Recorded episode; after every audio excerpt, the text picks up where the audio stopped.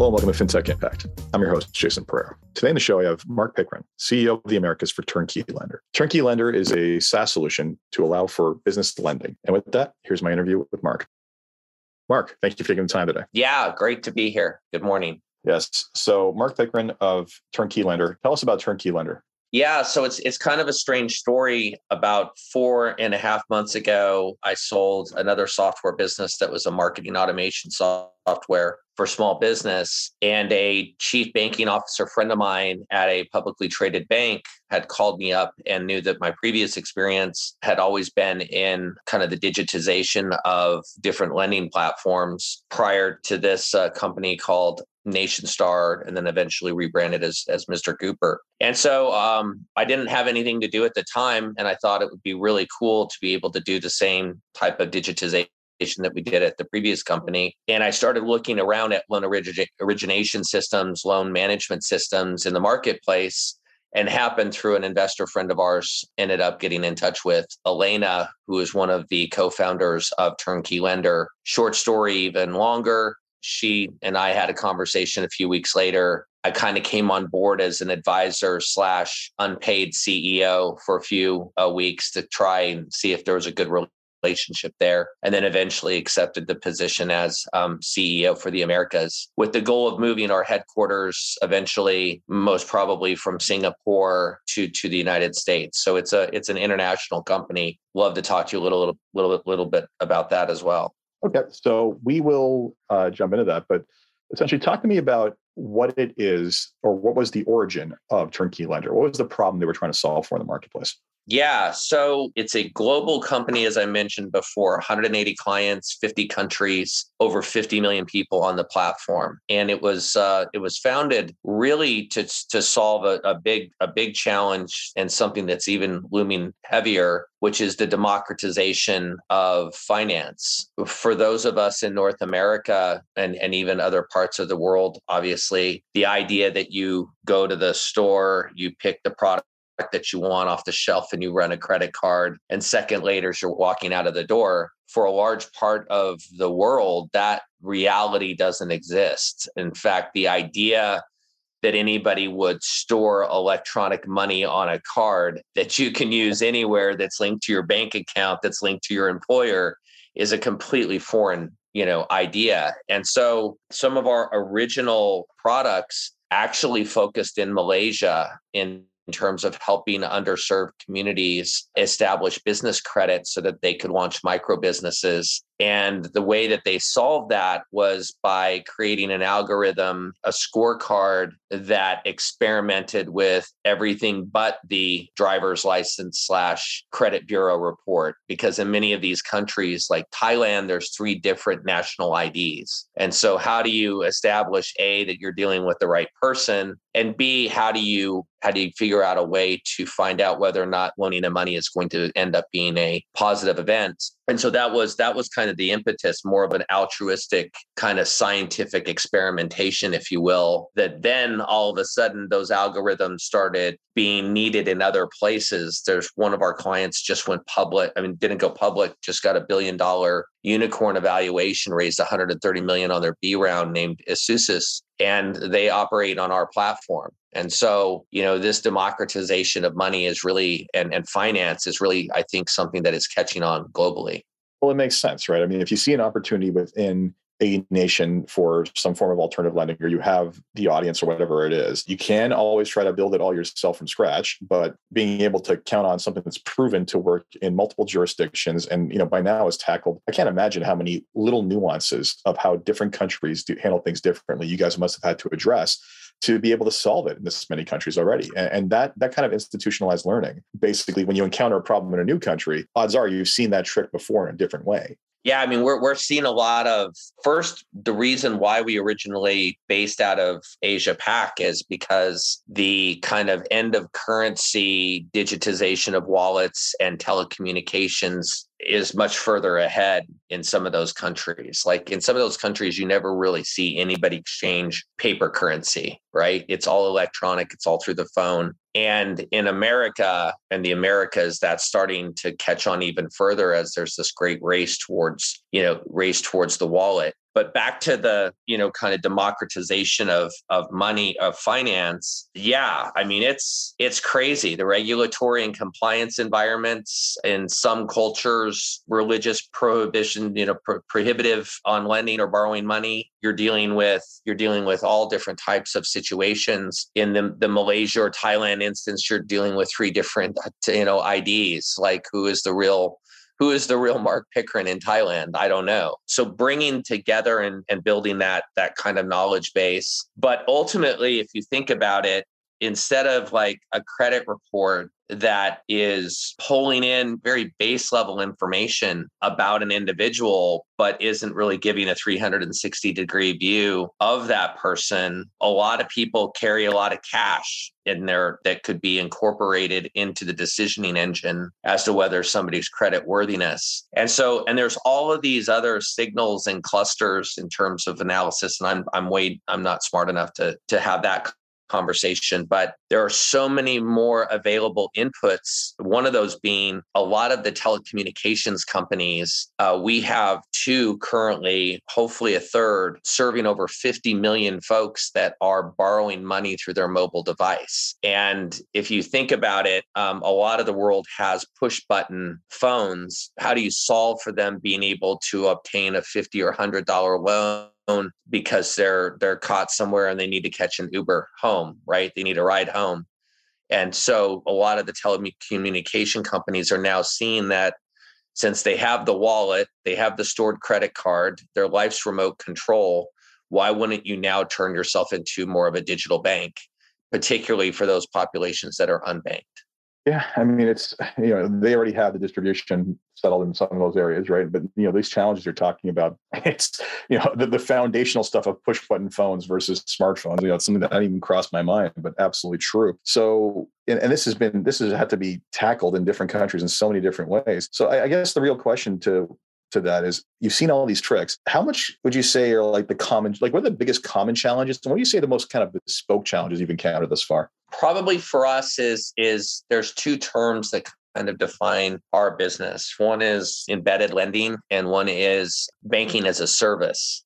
And so you've seen this evolution of like the buy now, pay later. So let's say that Amazon and both Target have signed one year agreements with a firm, a third party company. When you go to see your local veterinarian and or doctor, you probably have seen a sign on the counter for a company maybe called CareCredit these are finance companies that exist in the endoplasmic reticulum. I always love that word. It's the only one I retained in science class, but the outside kind of entities that have sat fat for a hundred years on top of controlling how consumers access money, right? And then you have this explosion of like, okay, well, well, now I'm a small business. Now small businesses got squeezed, you know, pretty heavy with COVID. So now I need to start looking at where can I cut operational efficiencies, create operational efficiencies so I don't have to because I'm gonna have to pay people more and it's gonna be harder for the next for the next little while. And then all of a sudden they start noticing that there's about roughly four percent of every credit card transaction that goes to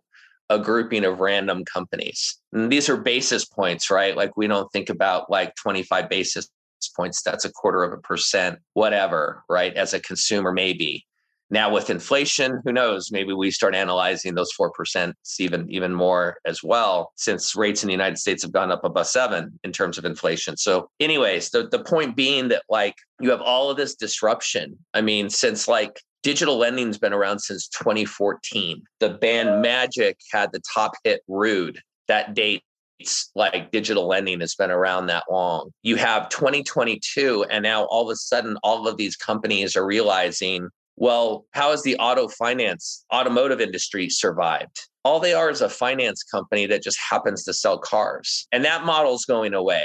Like Carvana, like I recently purchased a car completely over the phone, didn't fill out anything except something online, had a card delivered to me within 3 days. Like so all of all of the traditional means Walk into your major bank today and say you want to start a small business and ask for a loan. They will hand you two credit card applications, one personal, one business. Like there is no you know in a lot of those companies that you see on every on every corner so you have this huge disruption but the challenge is is that everybody thought that like prosper and lending club since finance was such a crazy, like hard to figure out thing, right? Like people loan you money and you return it in terms of interest income. Wow, what a concept, right? Mm-hmm. Like, so they thought that they were just going to, like, the lending clubs and prospers were just going to proliferate and it was going to be the end of kind of like finance as we know it. But what they didn't figure out was like you could come to a company like Turnkey Lender and you can have application, decisioning engine, underwriting, servicing and collections all handled digitally by some really smart college grads that know SQL. Like so that's kind of where we we decided like why don't we build the AutoCAD of lending to where you know with some good time and training and spending time with it you can modularize and you can create workflows and configurations to basically build any type of loan that you want you can have loans that have bullet loans, which have you, you borrow $30 and you pay a dollar a day. I mean, a million different type of loan products. And you could be my friends up in Canada, DeFriends. You could be an Ashley uh, furniture retailer. You could be a community development organization that is trying to loan part, money to people, underserved populations to start businesses. You could loan money to any Fortune 500 company or any um, bicycle manufacturer in Salt Lake City, Utah, that wants to finance a $2,000 custom, $2,000 custom 10 uh, speed bicycle. So we exist to solve that problem of getting across the fact that lending is not is is something you can do in excel in about 5 minutes. You can determine about five different profitability scenarios. Now the problem that we're solving for our clients is a little bit different. You'd be surprised at how few of them talk especially at the enterprise level. So john deere and caterpillar compete in the same space. Caterpillar has a what i understand a pretty sophisticated lending module to loan money and to be an embedded lender for their own for, for their dealers and to sell their product because they can then create and then and John Deere has one as well. But a number of companies they use third parties to finance their products, in, including anybody that uses a buy now pay later platform. The number one reason why most people are coming to us is because of customer data. They don't want to sell their customer to in the case of Care mm. Credit, you're selling it to Synchrony. So we I think the biggest challenge that we're solving it's just explaining that lending is not something that people should be afraid of. They should embrace because of the multitude of, of, of positives that come from it. Well, that makes a lot of sense. I mean, at the end of the day, the lending capacity or the lending apparatus is an unknown to them, right? You're solving for that problem. You're giving the same net functionality, but the bigger going back to you, why you think the what your statement about the, the giving away their data, yeah, that is short-term benefit in terms of the lending and a long-term possible disruption of their own industries because they're giving, you know, those companies are compiling that in a very large way from the use of it, possible resale, repackaging of it, and you know, it's not. There's been more than one example of companies moving into other sectors of the economy based on data that compiled on third-party vendors that they were servicing. So it's um, I'm one for for understanding what where the appeal is and and being able to control for that. So that's basically what you're selling. Talk to me about the the experience uh, for the vendors in dealing with you. So is this kind of a consultative process where you go in and, and kind of sit down with them and figure out where the lending solutions are, figure out what to bring to bear? Uh, is this more of a packaged solution at this point where there's not you know for every jurisdiction you now have it more or less out of the box? You know how much of it is it from from pure bespoke to completely off the shelf at this point? Yeah, that's that's probably the biggest biggest challenge that we're solving in 2022 is moving from so we have two products and we're re, reformatting our homepage. Unfortunately, we're not a huge company, so we we're still keeping one website. So we have one website that serves basically it's written in English, other languages, and it serves kind of the the, the globe. And we're we're re kind of doing our homepage to make it much more simple in terms of understanding us as a company. Because even when I go on investor calls or financial sponsor calls or client calls, you can spend 20 minutes minutes of your PowerPoint with lots of words and graphs, and people still don't, at the end of like the last 10 minutes of the meeting, somebody raises their hand and says, I still don't know what you do. So we're trying to simplify in terms of our positioning. And number one, we do have a box product, and that is that is very set in terms of marketing to where it is more of a single credit policy a single type of loan product that usually runs about $50,000 or less per year. And then we have an enterprise edition, which really is segmented into like consumer and commercial, commercial being OEM manufacturers. So let's say that you're a, a manufacturer of aluminum aluminum structures, right? Currently, let's actually use a tractor example. They're cooler and people know tractors a lot more. So let's say that you're a farm equipment company or a, or a builder, a commercial builder, and you have the opportunity to bid on a project, but it would it would require that you increase your your tractors by 10. So you go to the different tractor companies, and some of those companies offer in-house financing to where you could buy those 10 tractors on the spot develop terms, uh, sign service contracts, and that customer now is checking in. You're now cutting a check every month to Mahindra or whatever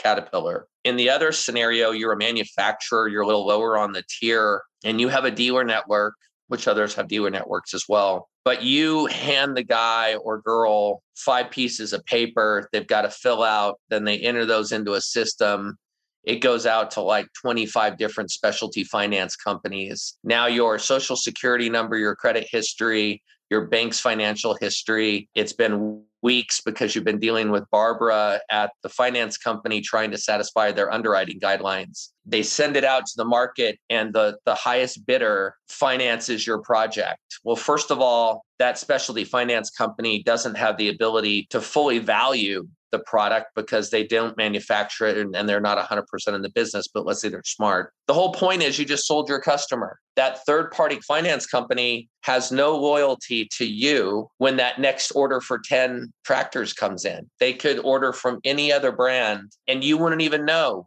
that they were expanding as a client because you sold your client to somebody else. And so I think for me, solving the whole idea that a single company can retain that first party data and build the loyalty for resell is something that is probably the most important piece of what we do even if it's a technical department that's the uh, running the rfp and they don't look at the customer loyalty piece in the same way as they do the technical specifications but ultimately the smart ceos and cfos of the world are quite frankly, I mean, it's the strangest business. One of the things that attracted me to Turnkey Lender is we get like big brands like H&R Block that like find us via the website.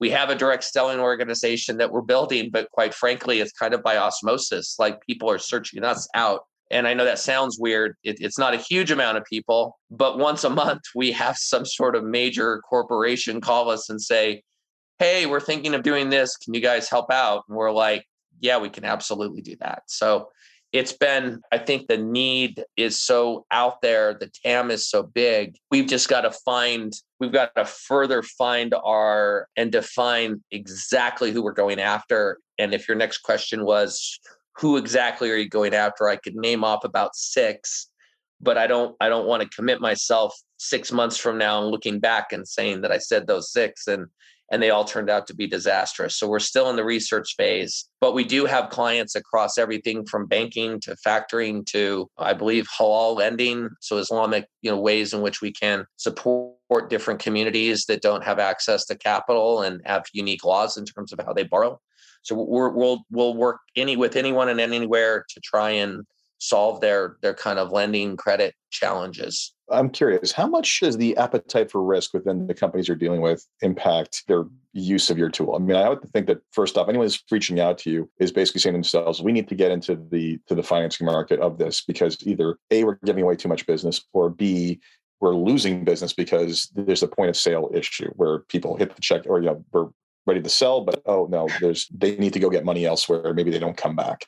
And and with that, the you know each of them has to answer their own unique risk profile for just just how credit worthy the lender has to the borrower has to be before they're comfortable lending to them. So the question becomes how much is of, of their risk profile impacts their willingness to work with you or the or the scalability of what they're doing with you? Yeah i mean i think it's each each company's kind of balance sheet perspective that identifies their approach to the secondary which would be kind of the wholesale or the secondary market. And so i know a number of like a, number of different providers securitize their um, like some healthcare lenders that lend to physician offices do their own lending. They balance sheet it for a short period of time before they then sell it into the third party and we we stay away from that side of the house like how people choose to leverage their financing. But if you're an OEM manufacturer you're typically going to balance sheet it because let's say you're selling something for 100 you make 30 on it 70% is interest income over five to 10 years, you might as well make that interest income over five to 10 years. And the the way that the systems have been able to, particularly like our decision engine, the amount of data on people that can make a, a private credit decision based upon very advanced machine learning rules has improved so much that fraud and even failure to pay has been minimized in such a way that they can they can manage that downside exposure. I believe even through credit products they can buy insurance against that. But what is the upside? Like if you're a major furniture retailer well here i'll even give you an example. We have a current customer that's a, a $2 billion jm bullion they sell gold and silver online a couple billion dollars a year, I believe, and they're owned by a, a well capitalized private equity for i mean um, a holding company. But working with companies like that to be able to expand at the end of an order a market price decision. So if you could buy now pay later on a product that is if you can buy now pay later if you spend an additional $500 at current market rates today you can just even simply create sales velocity without charging any interest right? You can just just by allowing payment options you can you can increase sales velocity. And then if you're like target you're trying to build wallet right? You're trying to have the target wallet be something that you're regularly using on a weekly basis because that cash is now held in a in an interest bearing account by the the corporation and it also allows to track spending habits et cetera.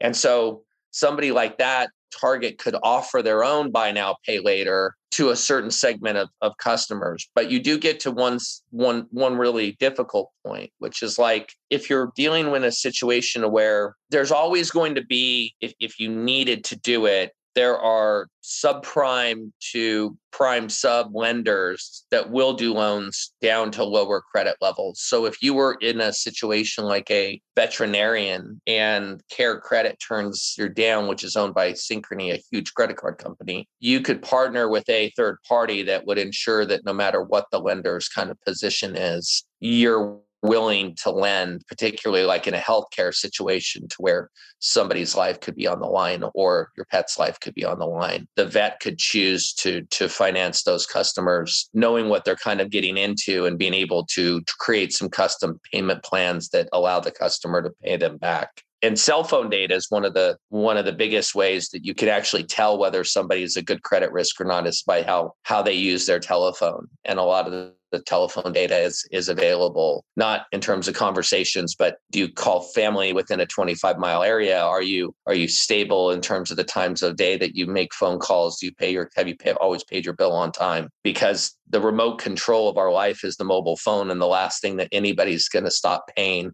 is their mobile phone bill. So it holds the it holds the most data relative to helping to customize solutions for for for customers. Yeah, fascinating. So before we wrap up, there's three questions I ask everybody. First one is if you had one wish for something to change in your company or the industry as a whole, what would it be? It's probably for the for the company. It's you know I have a I have a I use Smartsheet. I have a 62 bullet point uh, a 100 day plan. And a lot of it deals with the simplification of the product in terms of being able to make it more understood by more people because the democratization of finance is a meaningful and worthy cause. And so if we can create a situation to where it's almost like bought off the shelf we have more people coming to us from different parts of the world and it's able to be downloaded and utilized in a fairly quickly manner, that would be ideal. The industry itself continuing to monitor and as laws have been passed i'm not a, a, political guy but occasionally i think they pass some decent laws and, and one of them is to, to minimize the finance charges that companies can charge customers. So the side of lending that has always carried a negative connotation i would like to continue to not have that be prevalent and or exist it's a pipe dream but there, there, there's always people protecting you know kind of predatory lending. But in our charter as an organization we we refuse to work with like we we get inbound leads from hard money lenders that are um, no offense to them there's there's good quality folks out there but people that are loaning money at obscene interest rates and taking advantage of the consumer perhaps in a moment of need. Uh, that that's the side of the business that we're prohibited from working in but I, I wish I didn't have to ever address it as a. And then lastly is, you know, obviously like everybody, like inflation's creating a lot of disruption in our economy and and it's impacting a lot of folks in a very negative way. And and how do we how do we kind of right set things so that everybody has an equal opportunity to thrive and be successful in the country? So I would say that those are the things that that that most most probably keep me up at night well, not excellent, but I mean, reason for concern. The second question I have for you is what's been the biggest challenge in getting the company to where it is today? We didn't have a super developed sales channel. The way that we obtain ca- customers is largely through marketing means, organic search. And so we've recently taken kind of a approach of creating more of a direct and direct and non-direct hybrid model. And then obviously finding people is hard today's economy. So making sure that we're I come from a background of both enterprise and direct selling. And it's funny, you think the direct sellers would make it really easy transition into an enterprise sales salesperson that's less direct. So going from 100 dials a day to 20 but it's actually it's actually harder because it's a different breed of of human being that's been wired differently. So continuing to build out our sales channel and to to make it so that we can bring it 1970s songs doobie brothers you know taking it to the street. We can make this thing as massive as it can be in as short a period of time because it, there is competition in the marketplace and there are dying industries that could be thriving industries if only they would embrace banking as a service embedded lending like I said, between the um, between the increased margin on that, but more importantly, the not losing a sale because essentially now encountered a financing issue and maybe access or the friction of that loses that sale. Totally see how that can be a massive turnaround to a business. And the last question I have for you is, what excites you and keeps you getting up every morning to keep on fighting the good fight and working on what you're working on because it's uh, you know creating this kind of change is not easy.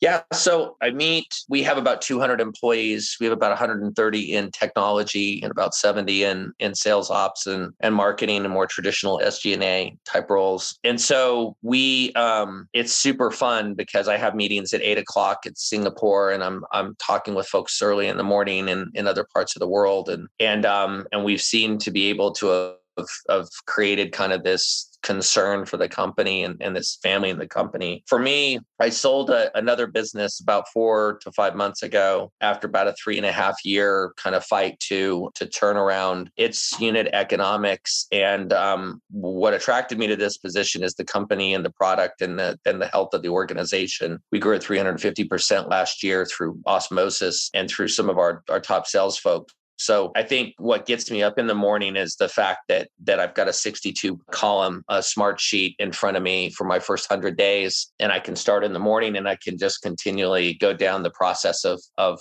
clicking into those different initiatives and and try and reach out and make some change with the the folks that are associated with them. So if you're an entrepreneur out there, I'm over over 50. So I'm I'm my my son calls me a boomer, even though I'm Gen X. So I'm put that on the record. But, you know, as an entrepreneur, you've got to learn that you've got to meet the client where they want to be met, not not where you want to be met. And you cannot have and be successful in this business if you have a sense of entitlement. What what the half-life on experience right now is about two years. So whatever you did over two years ago is worth about half, and two years from now it'll be worth nothing. So the constant accumulation of information and and and doing that is the best way that you're going to be able to be successful as an entrepreneur, at least from what I've seen. Well, I want to thank you very much, Mark, for taking the time to explain what it is you guys do. I wish you nothing but, uh, but the best of success. All right. Thank you. It was a pleasure. Good morning.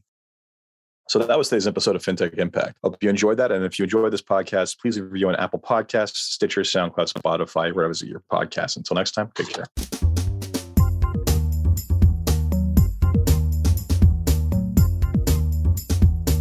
This podcast was brought to you by Woodgate Financial, an award winning financial planning firm catering to high net worth individuals and their families.